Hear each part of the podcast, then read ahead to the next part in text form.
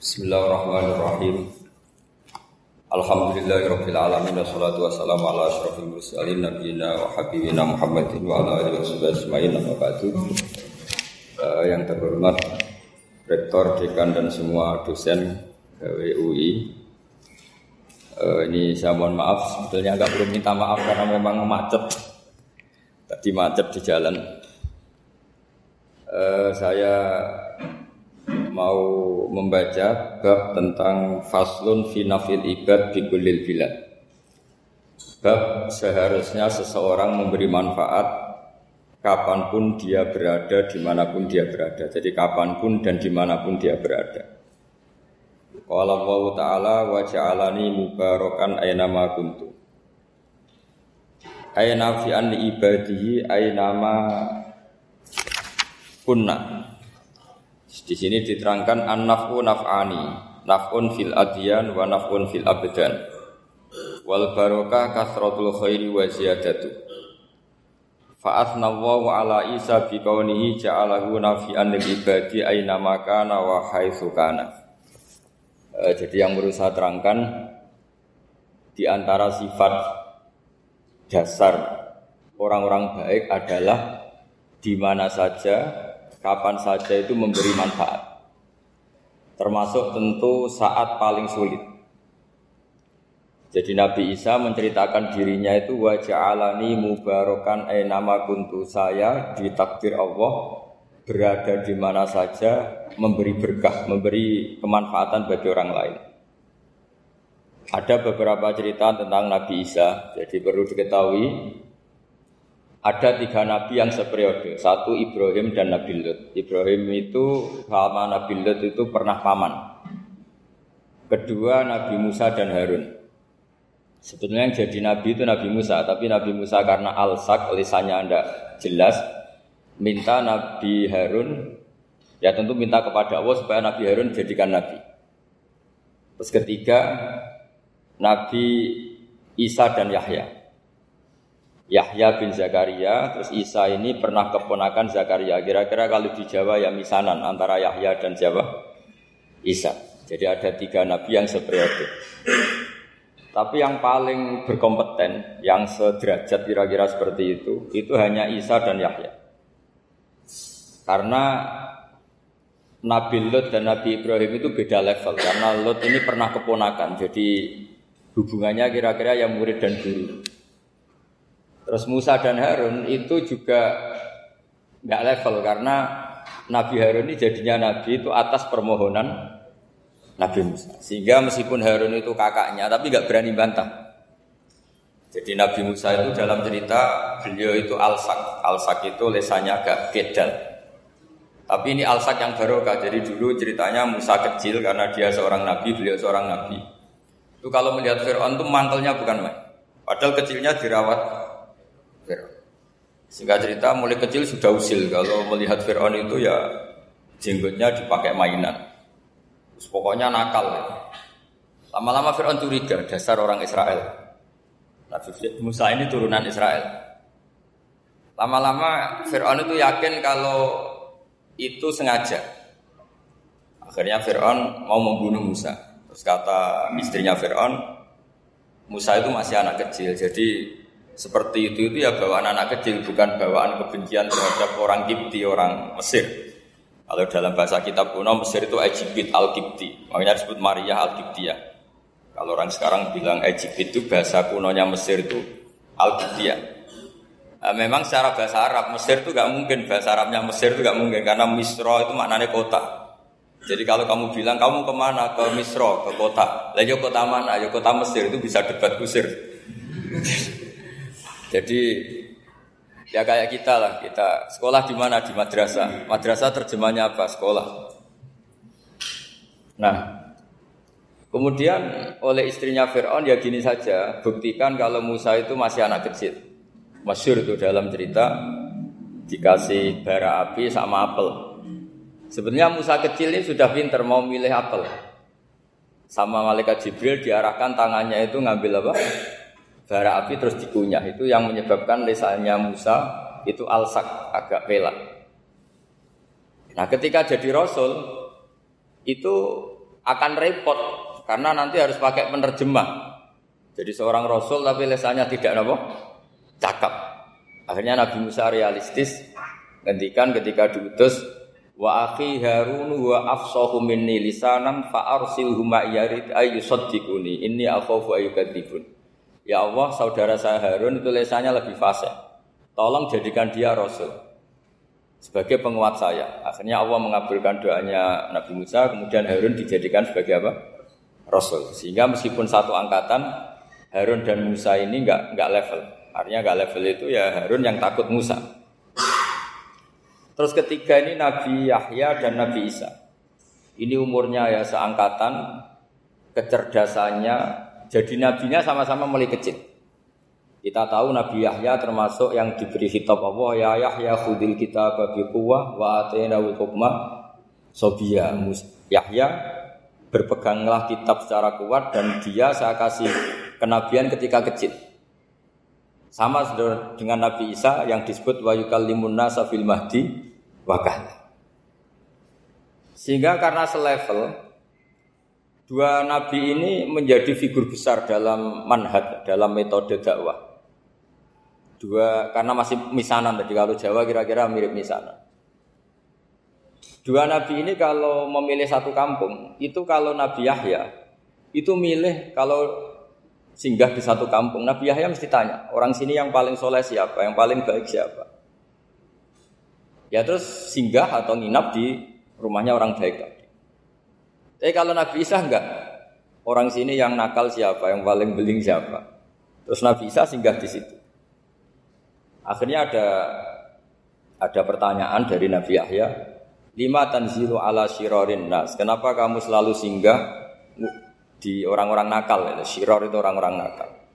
Masyur itu Nabi Isa menjawab, pun udawil mardo. Di mana-mana Nabi itu ibarat seorang dokter, kerjaannya tentu menyembuhkan orang-orang yang apa? Sakit. Jadi dua Nabi ini sering berdebat, tentu debat yang baik, dan itu menjadi coro Jawa itu punjeri ilmu. Jadi manhat ilmu besar antara Yahya dan Isa. Begitu juga Nabi Yahya itu kelihatan agak agak agak rileks, panik, sangking takutnya sama Allah. Kalau Nabi Isa itu rileks, rileks, pokoknya kumpul orang-orang nakal itu ya rileks. Akhirnya ada dua dua pertanyaan sekaligus nanti jadi dua manhat.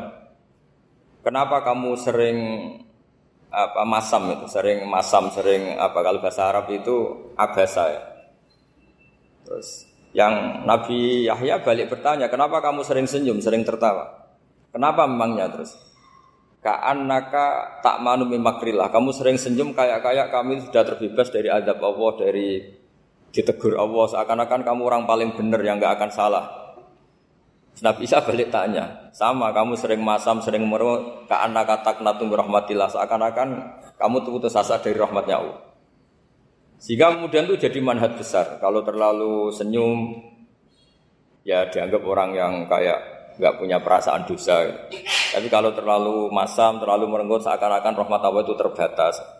Sehingga seakan-akan Allah itu rahmatnya nggak cukup lah untuk mengelola manusia ini.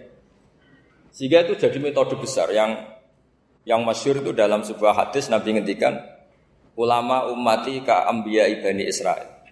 Ulama umatku itu kapasitasnya atau fungsinya atau manfaatnya setingkat nabi-nabi Bani apa? Israel. Karena ketika umat ini nggak ditunggui para nabi setelah Rasulullah SAW, itu yang nunggui hanya ulama. Tapi ulama ini sudah cukup mewakili para nabi Bani Israel. Dan banyak surahul hadis, para menyarah hadis mensarahkan Nabi tidak ngendikan ulama umati kamisli seperti saya, tapi kaambiyai Bani Israel. Bagaimana nabi-nabi Bani Israel? Nabi Bani Israel itu macam-macam. Termasuk ada yang tidak nikah, yaitu yang bernama Yahya dan Isa. Delala umatnya Nabi itu ada orang alim alamah yang ilmunya melegenda, yaitu namanya Imam Nawawi. Itu tidak nikah. Sampai kabudut. Meskipun dalam ajaran syariatnya Nabi aneka sunnah tapi selalu ada orang yang ditakdir tidak nikah. Karena masyhur, karena sibuk ngurus ilmu. Bukan karena tidak laku, yang jelas itu bukan karena tidak laku. Imam Nawawi itu ganteng, orangnya ya normal. Tapi karena sibuk nulis, beliau sampai kabul itu tidak nekat. Imam Sibawa itu suka sekali sama ilmu, menjadi istri utamanya ya ilmu itu. Dia ganteng, Sibawa itu maknanya tuh apel. Dia ganteng sekali, sampai banyak cewek yang seneng. Akhirnya dia nekat. Eh nggak pernah dikumpulin. Dia belajar terus. Ketika beliau ke pasar dulu nggak ada supermarket, beli kertas, kitabnya dibakar semua sama istri. Dikira istrinya terus mencintai dia, malah diceraikan. Itu siapa Imam Imam Syafi'i. Terus ada umatnya Nabi yang paling unik di dunia. Mungkin Pak dosen, saya kiai pun nggak bisa. Itu ada orang tuh ganteng sekali, istrinya cantik sekali. Itu tahu-tahu sudah 10 tahun tidak pernah hubungan suami istri. Karena ketika si suami itu tahu, tahu istrinya cantik, itu langsung sholat sujud syukur, sholat terus, saking senengnya punya istri cantik. Yang istrinya cantik juga solehah tahu suaminya ganteng ya terus sholat terus syukur. Itu sampai berhari sampai bertahun-tahun. Terus ketika ketemu cocokan, dek kita sudah nikah berapa? Terus dilihat kayaknya sudah 10 tahun tapi tidak pernah hubungan. Oh itu nggak kebayang itu. Ganteng sama cantik. Kalau jelek sama jelek itu mungkin. Yang satu bilang naudzubillah, satu itu kan nunggu rapak saja. Ini nggak ganteng sama cantik. Nah kenapa kualitas ulamanya Rasulullah itu bisa seperti Nabi Bani Israel karena agama ini umat ini sudah ada ditunggui para nabi.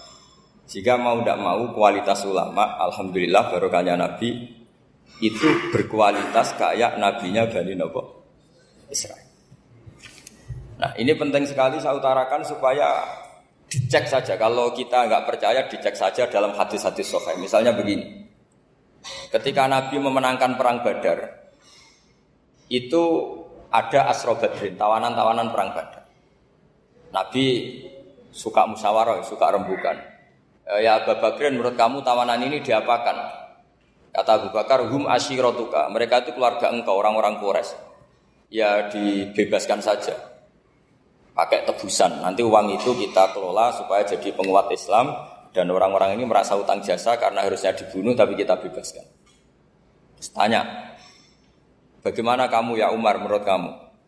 Kata Umar, ini kan orang-orang yang dulu ingin bunuh kamu. Yang ingin menghabisi jenengan, ingin dan sudah ngusir jenengan. Ya setelah ketangkap ya dibunuh kok repot. Apa kata Rasulullah? Rasulullah spontan ngendikan Inna masalah kayak Abu Bakrin kama sali Ibrahim. Kamu ibarat kayak Nabi Ibrahim. Isqala faman tabi'ani fa innahu minni wa man asani fa innakal ghafurur rahim. Jadi Nabi Ibrahim itu unik. Melihat umat itu se sesafakoh itu. Safakoh itu banget sayangnya. Nabi Ibrahim cara berpikir, "Faman tabi'ani fa innahu minni." Orang yang ikut saya ya Allah pasti golongan saya, tentu layak masuk surga. Waman asoni orang yang mendurakai saya, fa innaka ghafurur rahim. Engkau Maha Pengampun. Bukan yang mendurakai langsung masuk neraka, enggak. Engkau Maha Pengampun. Wa masalu kaya Umar kama salin Nuh. Iskola robbila tadar ala arti mel kafirina dajar. Umar kamu mirip Nabi Nuh. Inginnya semua orang kafir dihabisin. Ya masyur kan Nabi Nuh itu nggak ingin ada orang kafir sampai ada banjir tufan. Nah kalau sama tanya bedanya apa dengan garis keras sekarang? Bedanya ya beda sekali. Kalau Nabi Nuh benci sama orang kafir itu diserahkan yang punya. Sehingga yang punya yaitu Allah yang menghukum dengan banjir bandang. Tapi kalau kita kan kadang kita bertindak sendiri. Jadi potensi disalahkan. Yang jelas dalam hadis-hadis sahih, Nabi Nuh itu tidak bisa mensafaati karena itu. Ketika diminta ini hadis sahih bukan ada di Bukhari, ada di Muslim. Karena biasanya kalau di kota itu ditanya ini sahih enggak? Untungnya yang tanya kadang enggak paham ini alhamdulillahnya jadi wah repot. Nabi Nuh itu di antara sebabnya enggak bisa mensafaati adalah pernah men corong Jawa masuk no kaume. Kalau dalam bahasa Arab itu Da'a li Zaidin berarti mendoakan positif. Kalau da'a la Zaidin mendoakan negatif. Kalau orang Jawa itu ada doa, ada pasot. Nabi Nuh adalah orang yang pernah masukkan kaumnya.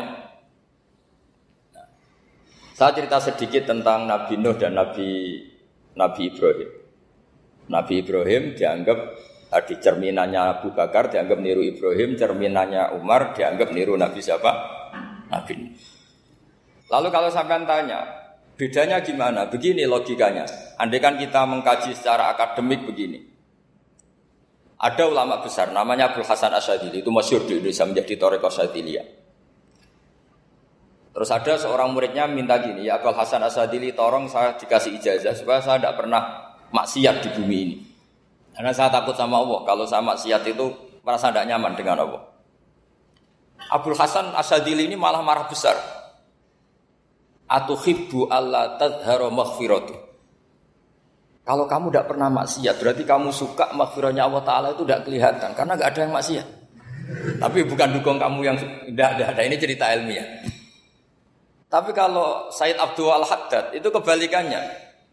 Ada orang fasik gitu, hidup berkeliaran, mengganggu masyarakat, ganggu ketertiban agama. Sada kiai atau siapa gitu mendoakan supaya tobat atau dikasih panjang umur supaya nanti bisa tobat. Itu beliau Said Abdul Al-Haddad marah besar. Man da'a li fasikin bil baqa faqad ahabba ayyub sawahu fi ardi. Orang yang mendoakan orang fasik hidup berarti dia suka Allah dimaksiati di buminya. Jadi akhirnya jadi kutub besar yang satu sadiliyah, yang satu hadda haddadi. Kenapa ya? Karena tadi yang satu cerminan Nabi Isa, yang satu cerminan Nabi Yahya. Sebagaimana sabda Rasulullah tadi, apa ulama umati ke ambiyai bani Israel. Juga masyur dalam aplikasi pengajaran juga gitu. Masyur sekali dalam kitab-kitab diceritakan. Kalau Said, Ab, Said Abdul Haddad, kalau ada orang sowan itu, kamu ngaji sama siapa? Sama si A itu. Pernah nangis gak pas ngajar? Gak pernah. Udah gak terus, gak usah diterusin ngaji orang seperti itu. Artinya atas ya, orang iso nangis ya. Tapi kalau Abdul Hasan Asadili kebalikan. Kamu ngaji sama siapa? Sama si A. Itu. Pernah tertawa enggak kalau ngaji? Enggak pernah. Sudah, enggak usah ngaji sama orang itu. Orang enggak bisa syukur. jadi jadi itu manhat besar. Nah, akhirnya orang-orang kayak kita ini enggak jelas semua. Nangis ya bisa, syukur guyu ya bisa. Cuma celakanya kalau kita nangis karena tidak punya uang, kalau guyu karena punya uang, itu masalahnya. Tapi kalau wali-wali dulu enggak, kalau senyum ya karena sangking yakin rahmatnya Allah itu wasiat rahmatu. Kalau nangis ya karena takut adabnya Allah. Kalau kita kan enggak, sangat-sangat materialistik. Ini yang membedakan kita. Sebenarnya nangis dan senyum itu satu keharusan karena Allah punya madharul jalal. Ketika Allah dengan sifat keagungannya, maka kita ini coro jowo serako bersenyum. Tapi Allah itu kadang sebagai madharul jamal. Adanya satu keasikan. Sehingga yang merengut itu yang salah. Makanya dalam ilmu tasawuf, kutub wali itu hanya dua. Allah dengan madharul jalal, dengan Allah yang madharul jamal. Contoh madharul jalal misalnya gini. Ketika Nabi Nabi Musa ingin melihat Allah, saking kangennya ingin melihat Allah, Robbi arini anggur. Ya Allah, saya beri hak untuk melihat engkau. Allah dengan jalalnya, Allah dengan jalalnya gini, Allah itu kodim, superior. Tentu gak layak tersentuh barang hadis, barang hadis itu makhluk. Sehingga ketika falam mata jalla rabbuhu lil jabali ja'alahu dakka wa kharra Musa sa'iqa. Sehingga enggak levelnya apa pun hebatnya Nabi ini tetap makhluk. Sementara Allah itu qadir. Enggak kuat. Makhluk yang fana ini, yang profan ini enggak kuat. Enggak kuat menampung zat yang qadim, yang superior sehingga gunung pun hancur. Nabi Musa pingsan. Tapi ketika Allah dengan madharul jamal, madharul jamal itu Allah dengan keindahannya, dengan kasih sayangnya, memberi hak makhluknya untuk melihat. Nah, di sini ini Allah sering ngendikan wujuh yauma idzin nadhirah ila rabbiya nadhirah. Nanti ada wajah-wajah yang di surga itu melihat saya kata. Tapi apakah betul melihat kayak saya melihat dosen, melihat Pak Rektor, melihat teman-teman itu tidak bisa. Karena Allah itu kodim, sehingga meskipun manusia ahlul jannah melihat Allah, tetap Allah ngendikan la tudrikuhul absar wa huwa yudrikul absar. Karena Allah di balik jamalnya ya punya jalal, di balik jalalnya juga punya jalal. Sehingga selalu di Quran itu diulang beberapa kali supaya proporsional. Nah kenapa ahli sunnah tetap berkeyakinan Allah bisa dilihat? Logikanya begini. Fa inna kulla maujudin yasihu ayyura. Allah itu zat sing nyata-nyata wujud dan punya eksistensi. Di mana-mana sesuatu yang wujud itu layak untuk bisa dilihat. Lalu pertanyaannya gini, kenapa kita tidak bisa melihat sekarang kok nunggu di akhirat? Karena mata kita sekarang itu profan, fana. Sementara kita setelah di surga, tubuh kita didesain abadi. Ya, Ya, saya ulang lagi ya. Setelah kita di surga, semua fisik kita ini didesain abadi. Tentu karena desainnya sudah abadi, layak melihat dat yang abadi. Tapi pertanyaannya, kenapa tidak bisa ikhatoh, tidak bisa melihat sampai faham, latu drikul absor? Karena abadi kita itu diabadikan. Sebagaimana surga abadinya diabadikan. Neraka diabadikan. Sementara Allah abadi dengan dirinya sendiri, yaitu Al-Qayyum, atau dalam bahasa ngajinya Qiyamuhu binafsi. Nah, lalu pertanyaan makanya Mu'tazilah itu menentang betul kalau orang di surga bisa melihat Allah. Cara pikir berpikir Mu'tazilah melihat itu artinya yang dilihat ada arahnya, sementara Allah terbebas dari arah. Tapi kata ahli sunnah cara berpikir tidak seperti itu. Melihat itu pokoknya tahu. Nah, tahu karena mata itu karena kita ditekdir tahu itu karena mata. Sebetulnya yang menjadikan tahu itu tidak mata. Ya kalau tahu ya tahu saja, bukan harus pakai mata. Itu cara berpikir ahli sunnah wal jamaah. Jadi sabri ya bocoran itu.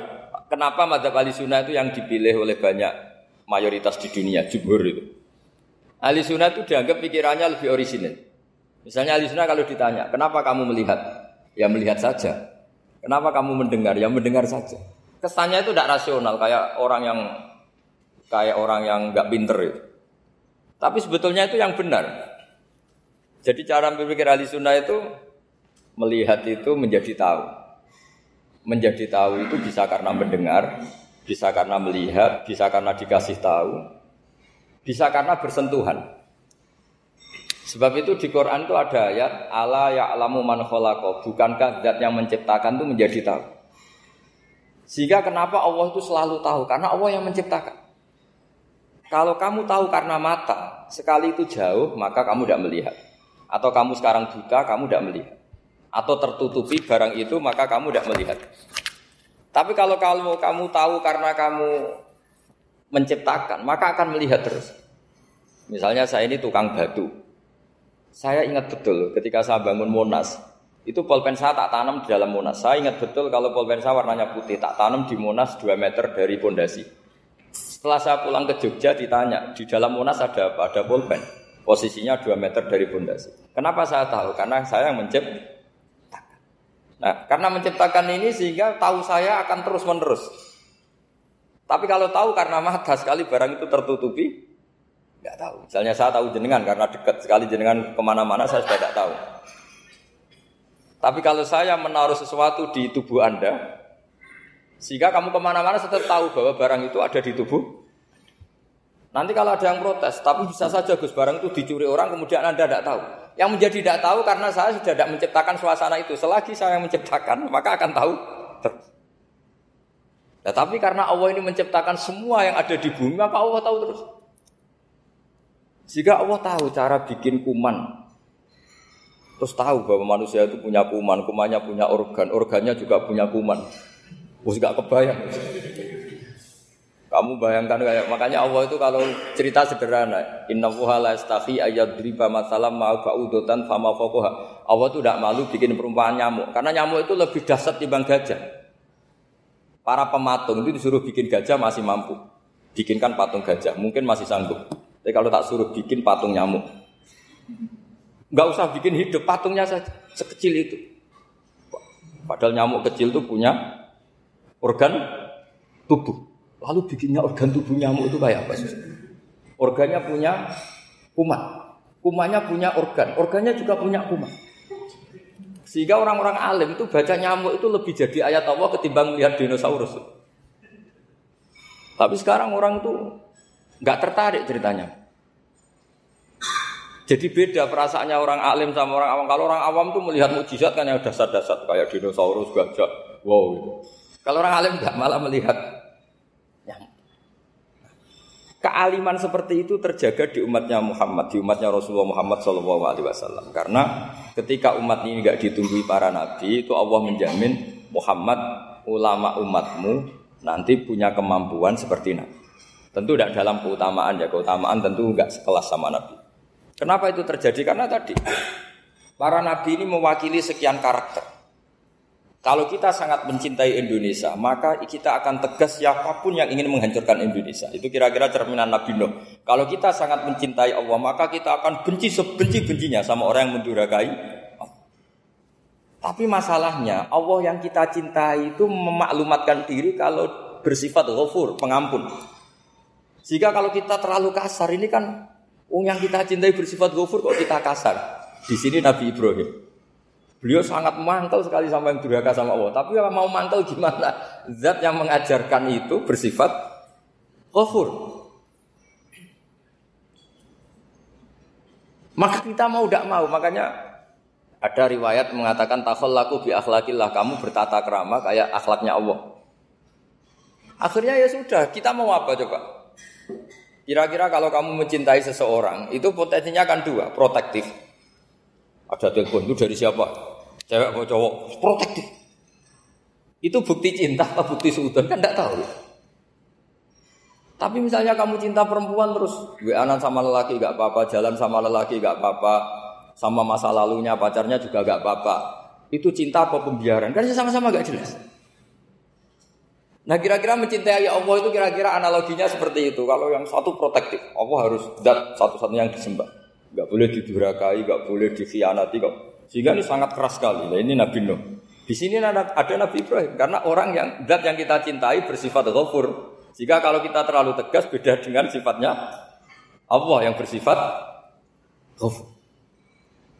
Nah umatnya Nabi seperti itu mulai dulu. Ada yang moderat, ada yang keras, ada yang setengah keras, setengah moderat. Ada yang ngambil sikap, oh, udah mangan turu, mangan turu, sementara mati. Nah, itu lebih baik itu timbang punya istihad tapi gak jelas mendingan. Itu ada riwayatnya. Suatu saat ibadah akhir umatku terbaik adalah tidur. Maksudnya tidur itu gak ngambil sikap masyur itu. Saya beri riwayat yang ada di Bukhari Muslim. Satakunu fitanun Al-qaid fiha khairun nal qaim wal qaim fiha khairun nal masyi wal masyi fiha khairun nasai.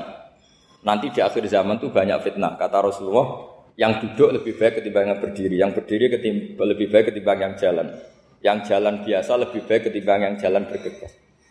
Man tasyarrafa laha tastasrifu. Fitnah itu adalah siapa yang terlibat maka akan semakin parah.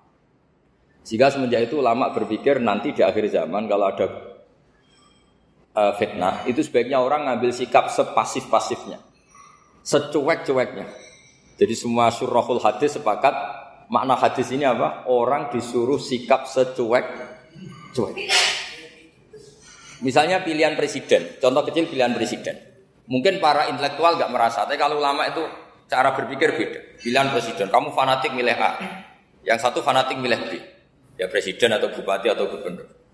Terus yang satu bilang gini, wah kalau nggak di presiden A, nggak di bupati A, nggak di gubernur A, negara ini rusak. Mungkin betul dari segi apa jejak rekamnya A ini bagus. Tapi pertanyaannya secara tauhid, bagaimana Anda menggantungkan kesejahteraan sama makhluk? Kamu nggak pernah terusik begitu kan para intelektual? itu kan melukai. Bagaimana mungkin Anda menggantungkan kese, apa, kesejahteraan dengan seorang makhluk? Wah kalau di presiden A pasti Indonesia makmur, kalau bupati A pasti Sleman makmur, pasti Bantul makmur. Bagaimana mungkin makhluk yang sedang soleh kamu pastikan selalu soleh? Wong dia makhluk bisa beru. Sementara yang B misalnya fasek, wah kalau dipimpin B pasti rusak negara. Bagaimana kamu pastikan B yang fasek selalu fasek dia saja dia husnul khotimah. Yang fasek pas mimpin jadi soleh, yang soleh pas mimpin jadi fasek. Akhirnya ulama karena tahu sifat manusia itu rubah-rubah dan kendali di tangan Allah. Sikapnya nggak jelas. Saya ini termasuk orang yang terkenal nggak jelas. Karena kalau ditanya, Gus sampai milih presiden mana, bakti mana? Sanut pangeran gesing dadi aku loyal. Wah, anut pangeran yo kacau. Wah, luwe kacau mana anut pangeran saya. Ini kan sudah agak sambung karena pikirannya ulama memang nggak beda. Cara berpikir ulama itu beda. Bahkan bapak saya itu kalau didik saya itu didik saya itu begini. Kalau meseli saya atau ngirim saya dulu itu kan pakai mesel. Ha ini uang kamu 500 ribu untuk kamu. Mesti ditambahi 100 ribu ini untuk buat jajan sama teman-teman. Mesti ada uang pokok, ada uang sodako. Dulu saya sering tanya, kenapa bapak sangat menghormati teman-teman saya? Kata bapak, Aku kue mondok aku ora iso nyukupi, sing iso nyukupi ya kanca-kanca. Ternyata betul, rata-rata anak kuliah atau anak mondok, uang pribadinya kan 8 hari dari dikirim sudah habis. Berarti kan masih 22 hari kok bisa hidup itu kan barokahnya teman-teman. Malah yang agak beling itu satu hari sudah habis. Berarti ada 29 yang bergantung sana sini. Sehingga Nabi dulu cara ngedikan itu unik. Kata Nabi, daun nasayar suku wahu ba'duhum ba'du. Menusau barnawa, itu saling memberi rezeki. Ketika ada kolab, Medina itu pernah kolab, terus sekarang pernah defisit.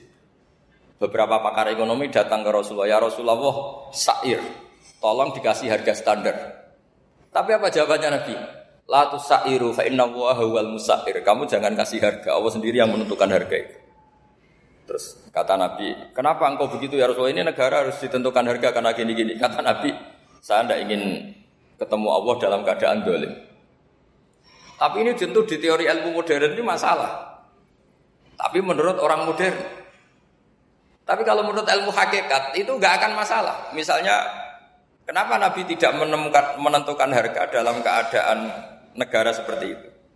Jawabannya pakar-pakar hakikat, ya saya ulang lagi pakar-pakar hakikat begini. Misalnya ada orang menimbun supaya nanti harganya mahal ya. Terus ditimbun terus sampai nunggu harganya mahal. Lama-lama dia sadar kalau timbunannya nggak ada gunanya karena ternyata orang nggak beli. Nah, Ketika orang tidak punya kemampuan beli, yang menimbun juga tidak punya uang. Nah tapi kalau sampean tanya, tapi Gus nak tuku barang pokok kan kita mati karena kehabisan stok. Itu masalah tauhid Anda. Bagaimana mungkin kamu bayangkan seorang makhluk tidak bisa hidup atau nggak dapat rezeki? Nabi itu orang yang sampai ke derajat hakikat dari tidak pernah bayangkan gitu. Salah sampai yang jadi orang yang tauhidnya masalah. Sehingga terus bayangkan, wah kalau negara ini kayak, wah kita makan apa? Kalau negara gak stabil, wah kita gimana? Itu tidak bisa seperti itu. Dulu ketika kita dijajah Belanda, itu kiai-kiai kita, Mbak Hasim Asyari, Mbak Ahmad Dahlan, mondoknya di Mekah. Sampai alim alama, dua beliau, Mbak Hasim sama Mbak Ahmad Dahlan itu ngajinya sama-sama Syekh Khotib Minangkabau. Cuma Mbak Hasim lebih menekuni ke Syekh Mahfud Termas, yang satu menekuni Syekh Khotib Minangkabau. Jadi dua beliau itu ngaji di guru yang sama. Mbah saya, buyut saya itu ya sudah mondok Mekah. Zaman dijajah Belanda. Sekarang kita agak dijajah, nggak mondok di sana. Buyut saya itu zaman itu sudah haji. Buyut kelima saya. Itu dulu kalau ingin cari tempat yang teduh, itu masuk ke gua. Itu masuk gua itu hanya kepalanya saja. Kakinya masih di luar. Karena gua di Arab tidak seperti gua di sini. Kalau gua di sini kan orang bisa masuk semua. Kalau gua Arab kan hanya apa celah-celah batu-batu besar. Sehingga ketika Rasulullah hijrah ke Medina, singgah di gua Sur, kata Abu Bakar gimana? Andai kan yang ada orang kafir di depan gua, kata Abu Bakar gimana? Andai kan mereka melihat kakinya, pasti melihat kita. Karena gua di sana itu satu tubuh tidak bisa masuk penuh. Kalau gua di sini kan ada yang mobil saja bisa masuk. Nah itu bahasa ya kalau mau istirahat itu masuk gua, separuh badan di di dalam gua, separuhnya masih di Nah sekarang terus kita bilang, wah kalau kita negara tidak stabil, kita haji ke mana dulu zaman dijajah Belanda, kita bisa haji. Soal kebahagiaan. Nenek moyang pulau jenengan tuh anaknya banyak. Dijajah Belanda, jajah Jepang, ya nyatanya anaknya banyak-banyak. Itu kira-kira bahagia apa? Nah, artinya gini, ya tentu kita tidak ingin dijajah itu tentu ya. Tapi kita ini selalu latah. Wah kalau ekonomi jatuh kita makan apa? Kalau kita dijajah kita tidak perlu seperti itu. Rahmannya Allah Ta'ala itu akan adrokatna. Rahmatnya Allah Ta'ala akan menemukan kita. Apa pun kondisi kita, apa pun keadaan kita. Ini cara berpikir tauhid. Sehingga Nabi itu tidak pernah bayangkan umatku narata tunggoni biye. Ditunggoni Allah. Sehingga masyur dalam hadis-hadis sahih La tazalu ta'ifatun min ummati dhahirina 'alal haq la yadurruhum man khadalahum wala man khalafahum wala man nawa'ahum. Selalu di umatku ada kelompok-kelompok yang selalu membela kebenaran dan tidak akan terkalahkan oleh kesesatan di akhir zaman. Kenapa? Cara berpikir orang tauhid itu sederhana begini. Allah menamakan dirinya Al-Hadi, penunjuk jalan. Dan sifat Allah pasti nafidah karena Allah tidak terkalahkan. Sama seperti Allah menyifati dirinya Ar-Razzaq, Ar-Razik yang memberi rizki. Maka orang segoblok apa pun, selumpuh apa pun, selemah apa pun tetap dapat rizki. Sama, Allah mensifati dirinya Al-Hadi, memberi petunjuk. Maka zaman serusak apa pun orang tetap dapat petunjuk. Sehingga kita tidak perlu khawatir, wah nanti zaman kalau sudah rusak nasib Islam gimana? Ya coba sekarang nasib Islam gimana? Ya baik-baik saja. Dulu ditunggoni wali songo ya banyak orang Islam, sekarang nggak usah wali songo. Ditunggu dosen-dosen yang ngajar aja nunggu digaji. Kiai pidato ya ada yang beri salam template. Itu kalau nuruti definisi ikhlas itu tidak ada yang masuk. Tapi meskipun demikian agama juga aja jalan. Kenapa agama ini jalan? Karena Allah al hadi, penunjuk jalan. Ketika Allah mensifati dirinya penunjuk jalan dan sifatnya Allah pasti nafidah, pasti terjadi. Karena Allah tidak pernah gagal. Sehingga agama ini akan ada terus sampai akhir zaman. Coba Amerika kayak apa Islamofobia. Di Amerika tambah lama tambah banyak Islam. Eropa juga gitu. Australia juga gitu. Anda kan nuruti teori sosial. Sudah dunia sudah materialistik kayak gini, orang dohirnya itu akan meninggalkan agama. Nyatanya tidak juga. Saya pernah di Korea seminggu, itu di negara ateis. Itu TKI TKI ke sana tuh nyari uang. Ternyata ya kepikiran bikin masjid, bikin komunitas Islam. Coba siapa yang menggerakkan hati itu? Hanya Allah Subhanahu. Ya, jadi cara berpikir tauhid saya ulang lagi, saya mohon sekali di pengajian ini saya cerita wajah alani mubarakan enama kuntu. Jadi cara berpikir sekian nabi terus kita punya karakter tertentu kita milih nabi ini milih nabi ini itu sah. Karena ulama umati keambiyai bani Israel. Ulama umatku itu ibarat kayak nabi bani Israel. Jadi ada yang milih tadi seperti Nabi Isa fokusnya ngurusi orang-orang nakal. Itu juga bagus karena di mana-mana nabi itu seperti dok dokter tapi Nabi Yahya hanya berkawan sama orang-orang soleh. Kita tahu berkawan orang fasik itu resiko ketularan. Iman pas-pasan wae kan jangan orang fasik kan takobal wa minna minkum gitu. Wong kamu sendiri tidak sehat-sehat amat berteman orang penyakitan kan bahaya. Tapi kalau kamu sebagai dokter kok hanya berteman orang sehat lalu kamu apa penelitiannya gimana? Masa saya dokter spesialis pernah penelitian semua orang sehat saya pernah saya teliti itu dokter aneh apa enggak? Saya dokter spesialis Eh, TBC, spesialis paru-paru. Yang kamu teliti siapa? Semua orang sehat. Pernah meneliti yang sakit? Tidak pernah. Kan ya jadi dokter aneh. Tapi misalnya terus kamu sendiri terus berteman orang penyakitan terus kan ya rawan tertular. Ini ada dua figur yaitu Nabi Yahya dan Nabi siapa? Ya saya kira demikian.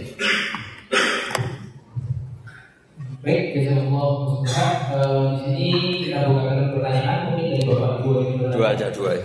Nanti waktunya. Ada dua pertanyaan mungkin dari Bapak Ibu sedikit bertanya.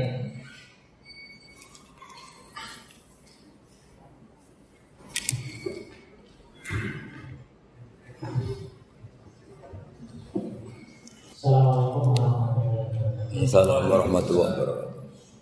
Saya akan bertanya kajian yang kemarin Ya, ya. Kemarin juga mengatakan bahwa kalau berdua itu sedikit-sedikit saja yang pokok saja gitu. Gimana? Tapi ada ulama itu Kan ulang lagi kak buat itu. uh, kemarin mengatakan bahwa kalau berdua nggak usah panjang-panjang, Iya. pendek aja. Tapi banyak ulama mengatakan bahwa kalau berdua itu yang punya kata berdua itu ibadah.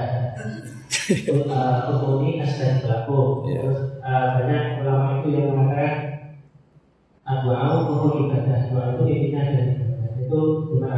Gus? Oh ya. Terima kasih. Assalamualaikum Dan ini gak apa-apa di sini aja. Eh, jadi jelas ya ada ayatnya udhu rabbakum tadarru'aw wa khufyah. Terusannya apa? Innahu la yuhibbul mu'tadin. Kalau kamu berdoa itu yang tadarru. Tadarru itu ya yang sangat sopan wa khufyah eh, secara diam-diam atau secara enggak berlebihan. Terus terusannya ayat innahu la yuhibbul mu'tadin. Allah itu tidak suka orang yang melewati batas. Itu termasuk melewati batas dalam doa karena ada unsur mendikte Allah. Saya memberi contoh tadi. Misalnya kita sebagai cowok berdoa ya Allah saya ingin punya istri cantik, solihah, nasabnya baik, nggak pernah cerewet, nggak pernah apa. Itu kan nanti nyarinya juga susah. Nanti kalau Allah menjabatkan itu adanya di surga, ningdonya ora payu rabi, kira-kira. Ya, itu sudah berlebihan. Terus kalau ada ulama mengatakan doa itu mukul ibadah, itu maksudnya gini, doa itu bukti kita minta, minta itu bukti kita lemah. Nah merasa lemah itu sudah bagian dari ibadah. Makanya masyur itu syairnya Abdul Al Haddad itu. Fadu'a iwabdihali dalilun li fifty kori itu. Jadi saya berdoa itu hanya sebagai bukti saya butuh Allah. Saya sendiri tidak punya kepentingan mustajab apa enggak. Jadi wali-wali yang mengatakan doa itu mukul ibadah sebetulnya itu malah wali-wali yang dari awal gak kelintas di sembadani apa enggak enggak. Butuhnya dia itu menunjukkan bahwa saya ini lemah. Buktinya posisinya minta. Itu yang dimaksud mukul ibadah. Tapi kalau kita berdoa terus posisi kita protes. Katanya kamu baik ya Allah, engkau baik. Ternyata enggak juga. Buktinya semua doa saya enggak kamu kabulkan. Ini malah doa kriminal Jadi yang dimaksud mukul ibadah itu doa itu bukti minta. Minta itu bukti lemah. Makanya ada syairnya Abdul Haddad maksud fadu'a iwabdihali dalilun lifif tiko. Jadi saya minta engkau ya Allah itu bukti saya butuh. Jadi itu bukan dua hal yang harus dipertentangkan. Jadi kalau doa dikatakan apa? Ibadah karena di doa itu minta. Lah minta itu bukti merasa kita lem, lemah. Berarti kita sa'il Allah mas'ul. Kita minta Allah yang kita mintain kita menengadah Allah yang berposisi memberi. Itu saja sudah cukup sebagai ibadah. Meskipun doa kita tidak mus karena memang tadi seperti itu. Kalau di ilmu-ilmu tasawuf itu apa ya? Doa itu memang memang benar-benar sudah mukul ibadah karena tadi perasaan perasaan merasa butuh sama sama Allah itu. Nah, merasa butuh itu, nah kalau kita berdoa merasa butuh sama yang kita minta, itu dalam ilmu tasawuf sudah kriminal, berarti kamu lebih butuh makhluknya. Misalnya begini ya, saya ingin punya rumah bagus, terus setelah punya rumah kredit saya utangnya banyak. Sebetulnya saya itu tidak pernah ingat Allah, gara-gara utang banyak, kredit jatuh tempo, terus melibatkan Allah. Ya Allah saya ini utang banyak ini, terus tolong dibayar. Sebetulnya saya itu ingat utang. Cuma Allah tak libatkan kan gitu. Lah itu tidak akan jadi wali. Yang jenis ini tidak akan jadi wali. Saya ingin jadi dosen. Libatkan siapa ya nanya? Libatkan Allah terus malam-malam bangun libatkan Allah. Itu artinya apa? Kamu itu lebih ingin yang kamu minta ketimbang ingin Allah.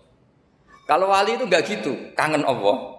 Terus tahu Allah itu zat pemberi, karena tahu Allah zat pemberi terus minta. Maka yang di yang dikangen itu ya Allahnya dulu. Kalau kita kan enggak punya kasus dulu, punya keinginan banyak dulu, baru ingat siapa yang bisa ya. Oh Allah, Allah kita libatkan. Ya untungnya Allah baik, mau ramal utang, bukan mikir. Untungnya Allah tidak jawab itu. Jadi itu bedanya wali. Kalau wali itu kangen Allah dulu, baru minta. Kalau kita enggak, banyak masalah dulu, baru melibatkan Nah yang jenis ini tuh bahaya. Kalau nggak disembadani mesti ngomel ya. Gusti katanya kalau yang minta kamu kabulkan, ternyata ini enggak. Nanti kalau Allah jawab, kamu itu tidak kangen saya, kamu itu kangen uang, kangen perempuan cantik yang kamu inginkan. Terus kamu melibatkan saya. Urusannya apa saya dengan itu? Pak, makanya tidak usah nuntut karena awalnya sudah sudah Ya saya kira itu ya. Jadi ada ayat apa? Udu'u rabbakum tadarru'aw wa khufyah. Terusannya apa? Innahu la yuhibbul mu'tadin itu di semua tafsir dikatakan Allah gak suka orang yang berlebihan dalam doa. Berlebihan tadi, misalnya minta sesuatu yang terlalu besar atau permintaan kemarin saja lanu adi syukroh kita tidak bisa memenuhi mensyukuri sudah minta lagi. Misalnya seorang jomblo, targetnya kan asal payu nikah. Tapi setelah nikah bayangkan istrinya solihah, tidak cerewet, itu kan berlebihan. Hilang status jomblo saja belum kamu syukuri kok sudah minta macam-macam. Jadi harusnya kan syukur dulu ya. Sekedar laku nikah ini kan ada syukur yang harus seperti jadi dosen juga gitu. Sekedar jadi dosen harus kita syukuri dulu karena menjadi kita tidak nganggur. Itu kan satu harkat sosial yang luar biasa. Jangan tahu-tahu sudah hari kedua cari intensif, cari ini itu, wah syukurnya aja belum sudah sudah ke mana-mana. Lah itu sudah mu'tadin, sudah melebihi apa? Batas. Ya saya kira demikian. Satu Ya ya, monggo satu. Ya ya.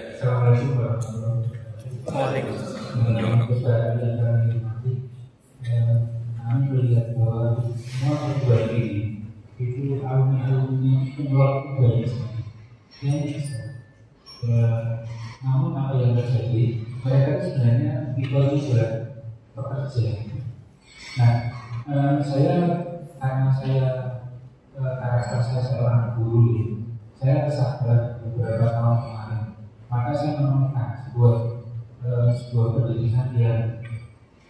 kategori polusi yaitu masuk buah-buah. Buah-buah itu adalah itu alumininya kalau nggak menjadi jadi dia menjadi polusi. Rata-rata itu. Padahal itu sekitar kesampaian.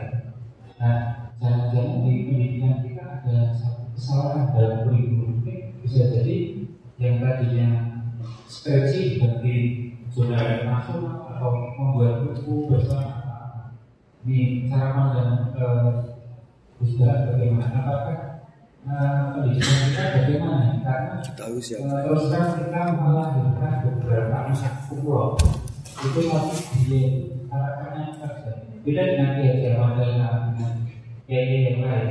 Dia pasti multi uh, apa uh, jadi dia juga kiai dia juga berbeda nah uh, ada apa itu perlu kita terima kasih.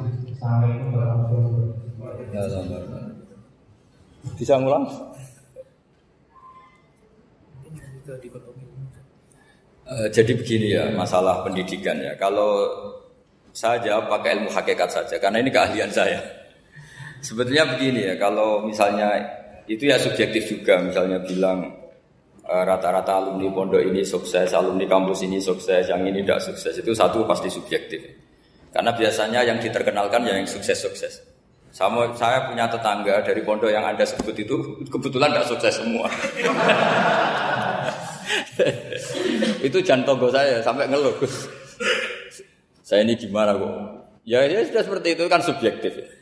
Tapi menyangkut pendidikan itu begini ya, menyangkut hasil dari pendidikan itu. Andai kan kita bicara ilmu hakikat, misalnya kita eh, mondok itu, mondok kemudian jadi orang miskin, jadi orang yang menurut orang banyak tidak berguna di masyarakat. Ternyata kita ini orang yang kelihatan tidak punya karir, tapi kalau malam sujud sama Allah, punya anak niat memperbanyak orang sujud, terus punya ibu yang sakit-sakitan kita rawat, meskipun kita tidak jadi dosen, tidak jadi menteri. Tapi indawa itu luar biasa karena berstatus ngerawat ibu, ngerawat anak, ngerawat istri.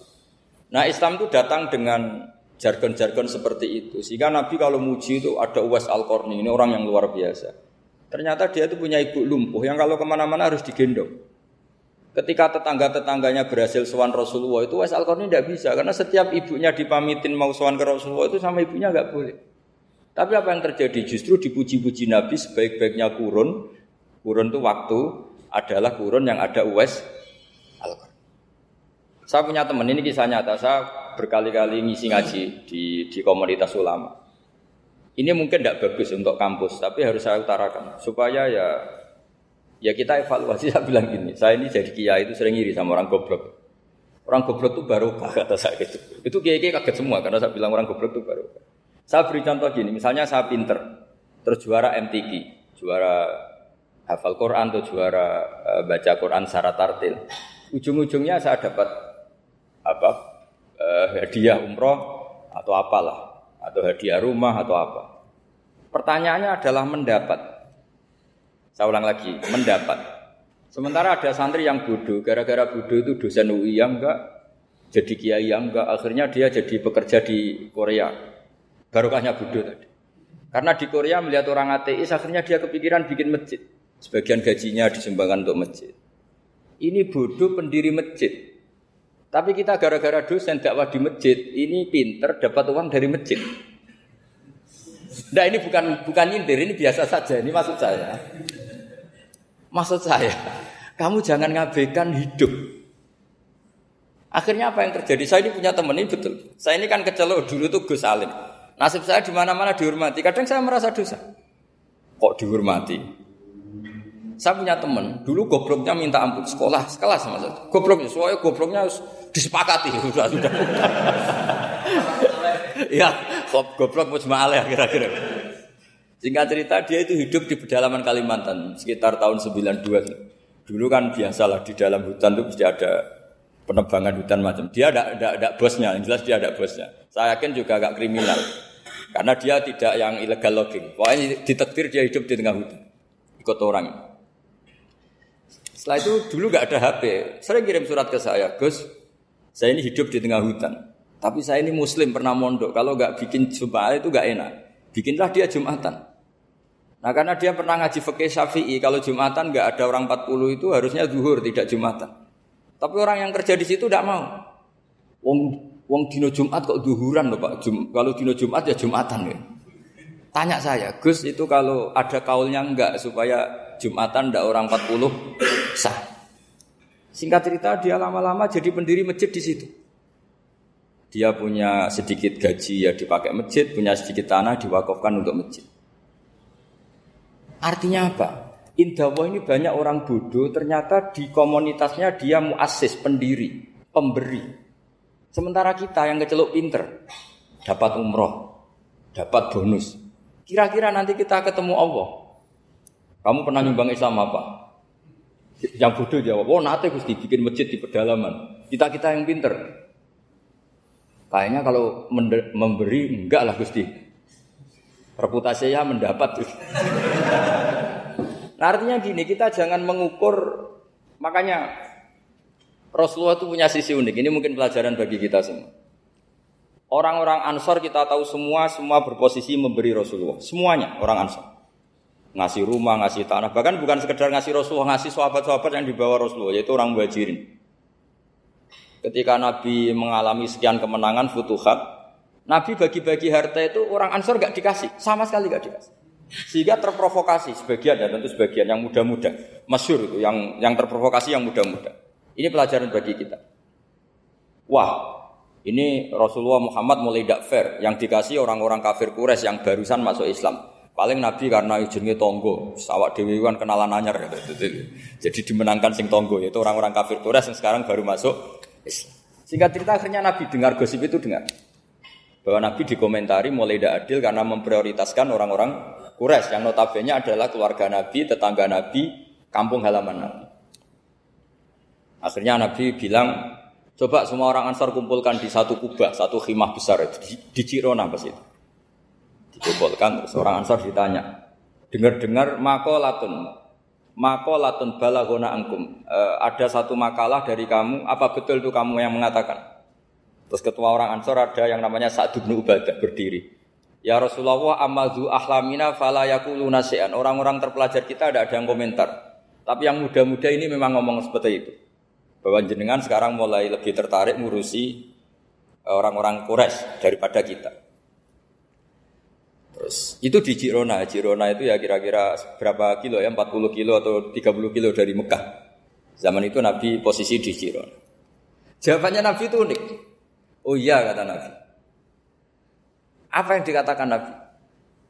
Saya ini Rasulullah, nanti kamu pulang bersama saya.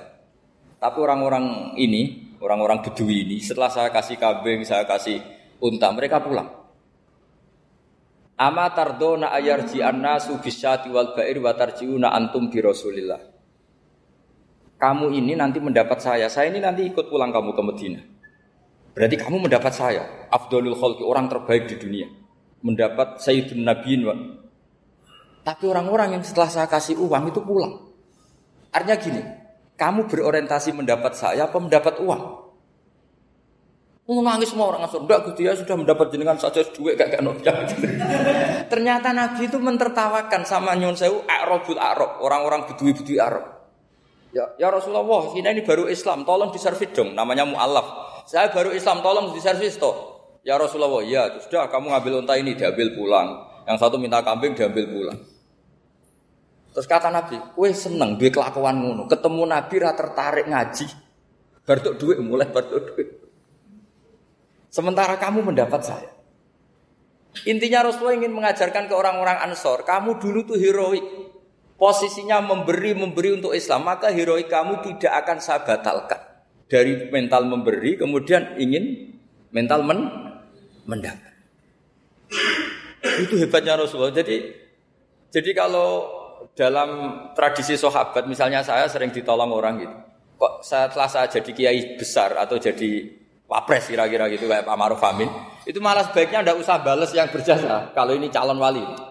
Karena nggak boleh kebaikan itu dibatalkan dengan mendapat. Ini cara teori politik masalah ya. Tapi kalau teori wali keharusan, masa ngamal kok dibatalkan? Ya ini ngaji, kalau ngaji itu ya daftarnya jadi wali, jangan jadi politikus kan jadi Ibarat kita, coba sekarang banyak kampung itu geger kan gara-gara itu. Wakifnya masjid itu ikhlas tanah untuk masjid. Lu anak cucunya kok terus ambisi jadi imam, jadi pengurus takmir, padahal tidak layak. Mereka mungkin tidak alim, tidak soleh. Ini kan terus gak fair. Wakifnya ikhlas, siapa aja ngelola boleh, asal kompeten. Anak cucunya tidak. Nabi itu nggak nggak mau.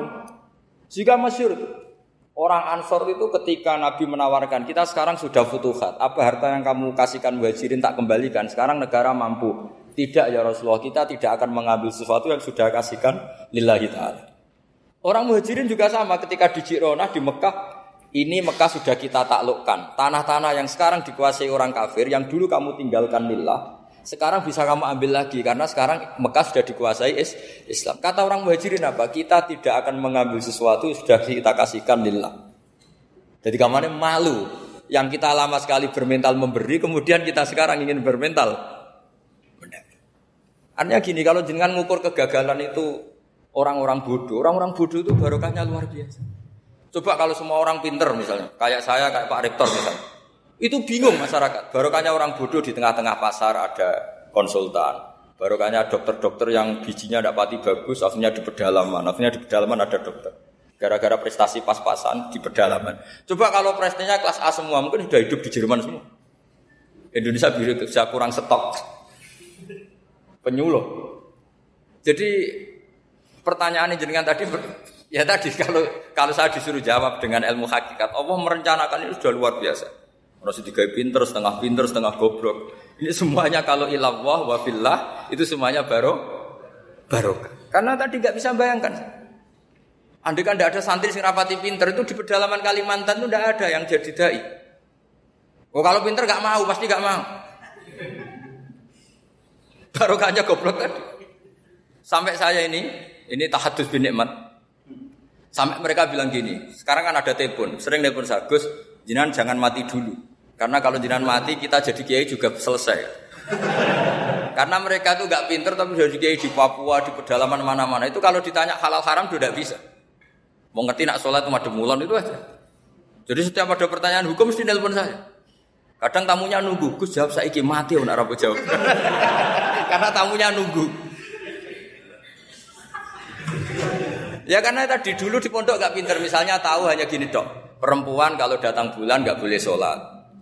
Dia nggak tahu detail-detailnya misalnya ada perempuan yang mustahadoh berhari-hari selalu keluar darah berbulan-bulan. Nah ngajinya belum sampai sana. Kalau kita kan sampai sana. Oh gini, kalau adatnya perempuan tadi hanya enam hari head, maka yang tujuh berikutnya namanya mustahadoh. Sudah mulai sholat, mulai puasa normal karena ini penyakit, bukan kategori head. Nah dulu ngajinya tidak sampai situ. Jika kalau ada yang tanya ditunggu Gus ini ada perempuan keluar darah terus kita harus gimana ini? Sholat enggak? Oh, ilmunya gak cukup dia untuk jawab. Untuk jawab seperti itu karena tapi tadi ya saya ulang lagi ya. Jadi jangan pernah mengabaikan orang-orang bodoh. Orang bodoh itu ya barokah, tapi gak perlu ada gerakan jadi bodoh ya tidak perlu. digerakkan dan digerakkan bodoh itu pasti mayoritasnya. Alhamdulillah sekali. Akhirnya berkata ada di mana-mana. Loh ini betul. Pokoknya kita ngaji itu apa yang masih itu Robbana ma khalaqta hadza Semua yang diciptakan Allah pasti ada Ya ini memang ilmu agak aneh bagi kalangan akademisi, tapi kan sampean mengundang saya untuk ngomong ilmunya kiai. Kalau saya jawab pakai kalau saya jawab pakai standar intelektual kan saya namanya basa-basi. itu tidak bagus dalam ilmu Islam. Mudahana itu tidak bagus. Karena ini keahlian saya di ilmu hakikat ya saya jawab secara ilmu hakikat. Terus itu pernah saya diceritani Pak Bintang Pamungkas itu. Itu cerita. Gus Dur juga pernah cerita banyak yang sejenis itu cerita. Gus Dur kan orang sukses di Jakarta. Itu matur nuwun sama keluarganya yang adiknya yang jadi biasa-biasa saja. Karena akhirnya ada yang rumah ibunya. Keluarga Pak Bintang itu banyak yang doktor, profesor. Tapi terima kasih sama adiknya nggak siapa-siapa. Karena barokahnya itu ibunya rumah. Coba kalau semuanya dokter, mungkin ingin hidup di kampus. Iya juga gitu. Aduh kalau ada gitu, biasanya punya adik yang nggak pati top. Dan kiainya top bisa ke mana-mana karena ada adiknya yang nggak top yang rumah ibunya, yang rumah tanah. Jadi sebetulnya Allah sudah mempersiapkan sedemikian rupa. Tapi kalau kita tidak syukur ya, ya jadi repot.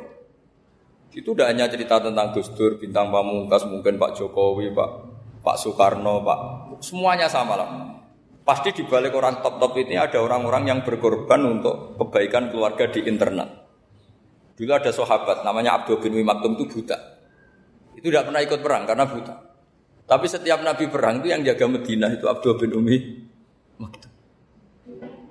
Tapi terus jangan bilang, orang baru kayak buta ya tidak usah gitu. Pokoknya saya ceritain, Robbana ma khalaq tahada batilah bahwa engkau ya Allah yang kau ciptakan ini tidak ada yang nggak ada guna. Ya, kira demikian. Assalamualaikum warahmatullahi wabarakatuh.